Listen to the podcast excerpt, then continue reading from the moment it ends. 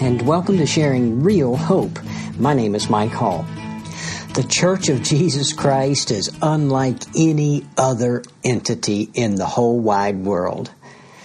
The Church of Jesus Christ is made up of every born again, converted, real, true follower of Jesus in the world that has ever lived from the day of Pentecost. That church, as Jesus promised, and he did promise this that he would build his church and and that church has been being built over these last 2000 years in spite of all the challenges difficulties opposition persecution martyrdom and everything else what an amazing, amazing entity it is, the body of Jesus Christ, His church. But there's, there's another important fact that Jesus made clear other than his promise to build his church, and that fact is his presence in his church. And we're going to be taking a look at that on this podcast and on, on the next podcast. The last book in the Bible, the book of the Revelation, is written as a revelation of the ascended, glorified Jesus to his church. By, by the time of the writing of the revelation, which was in the mid 90s AD, sometime around 94 to 96 AD, is when the book of the Revelation was written. By the time of the writing of that book, at least two generations of believers had lived and and many of them had died. And so we're in the well into the second, maybe the third generation of believers from the beginning of the church.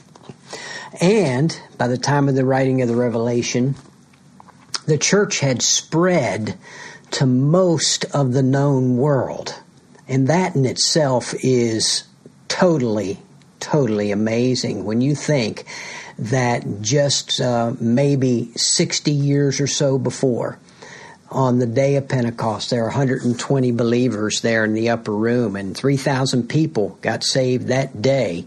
And from there, and from there, 60 years later, without um, modern media of any kind, without modern transportation of any kind, all over the known world, uh, the, the, the gospel had been preached and churches had been established uh, by, by the time that uh, the book of the Revelation was written. And at the writing of the Revelation, persecution and martyrdom is occurring. There had been a number of people that had died already for the faith, and there was a, a, a persecution that, that was going on at that time. And furthermore, all but one of the original po- apostles of Jesus Christ, the original 12, have died. All but one by this time. And, and the one that remained alive was, of course, the apostle John. So let's take a look at uh, Revelation chapter 1 for a bit uh, today and then on the next on the next podcast. Revelation chapter 1 verse 1 says this the revelation of Jesus Christ, which God gave him to show to his bondservants the things which must soon take place. And he sent and communicated it by his angel to his bondservant John. And so there's so much there in, in just that first verse.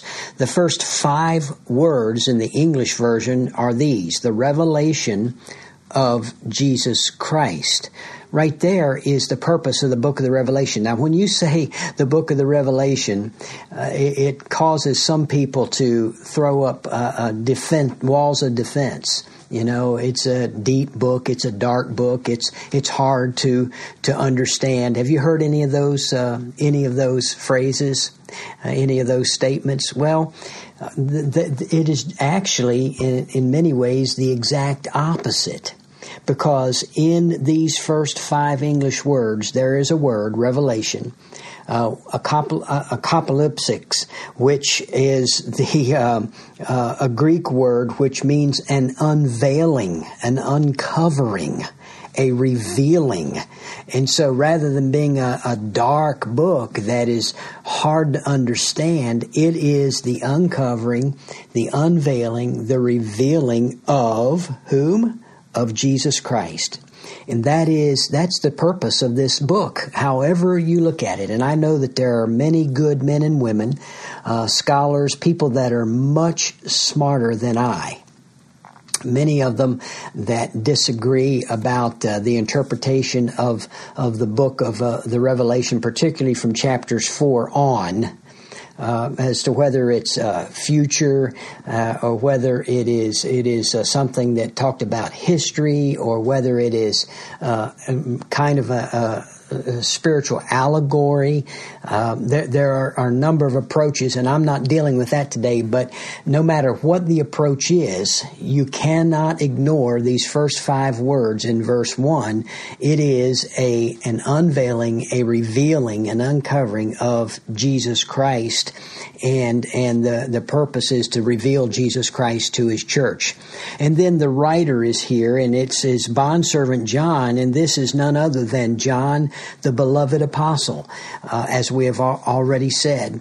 And uh, this this man is is a man that uh, that God used uh, in in many ways, and tradition says that he actually survived being boiled in in uh, hot oil, and that eventually he died a natural death.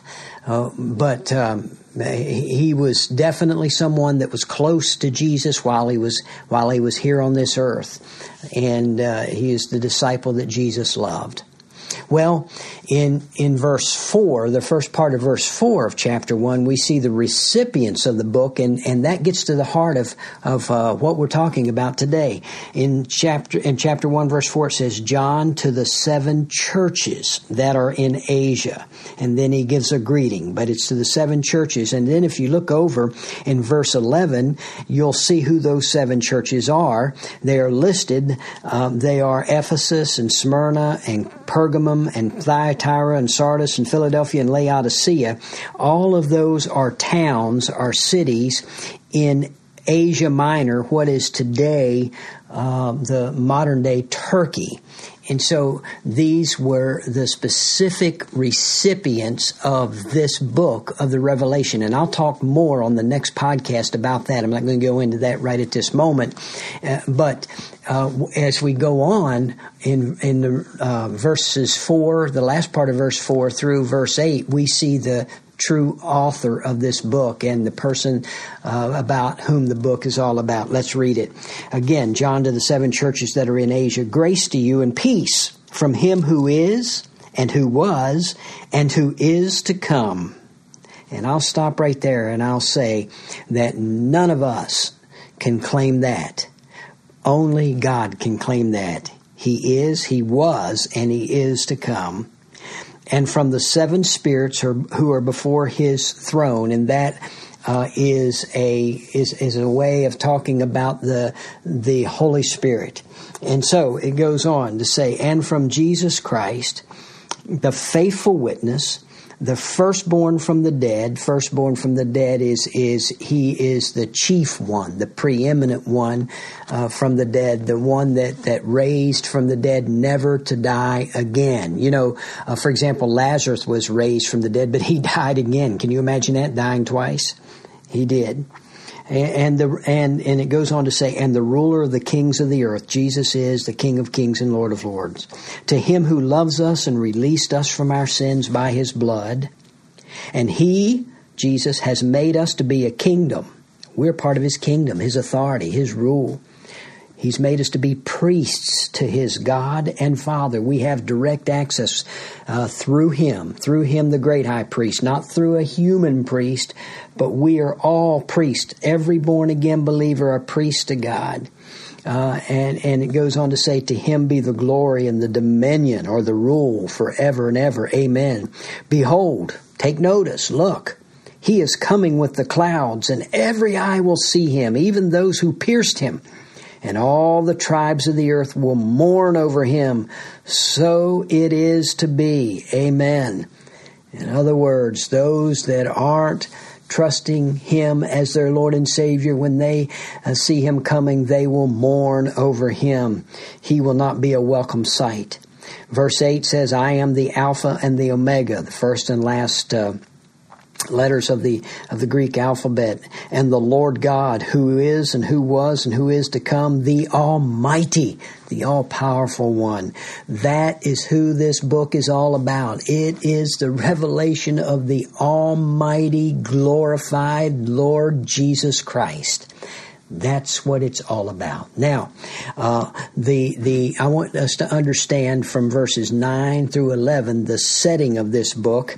Uh, verse nine says, "I, John, your brother and fellow partaker in the tribulation and kingdom and perseverance which are in Jesus, was on the island called Patmos because of the word of God and the testimony of Jesus Christ. I was in the Spirit on the Lord's day on Sunday."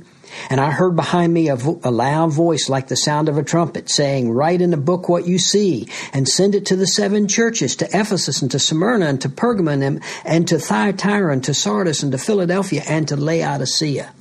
So here we see that John, the aged apostle, he was in his 90s by now, has been exiled to an island called Patmos. Patmos is a small rocky island off the coast of what is modern day Turkey. It was a small island about 10 miles long and at its widest point, six miles wide. It was a rocky island, a barren island. And in those days of John, it was a Roman penal colony. That's where Rome sent its, uh, its rough pr- prisoners, its, its uh, hard prisoners, and its political prisoners. And so John was there in his 90s working in a rock quarry, breaking up stone. Can you imagine that? Uh, so that was that was where he found himself, and he said he was there because of the word of God and the testimony of Jesus. He was being persecuted for his faith. And there he received a series of seven visions that are recorded here in Revelation. God told him to write them down. And this, the first vision is here in chapter one, and we're going to go into detail in that one uh, on the next podcast. So I want you to be sure to tune in.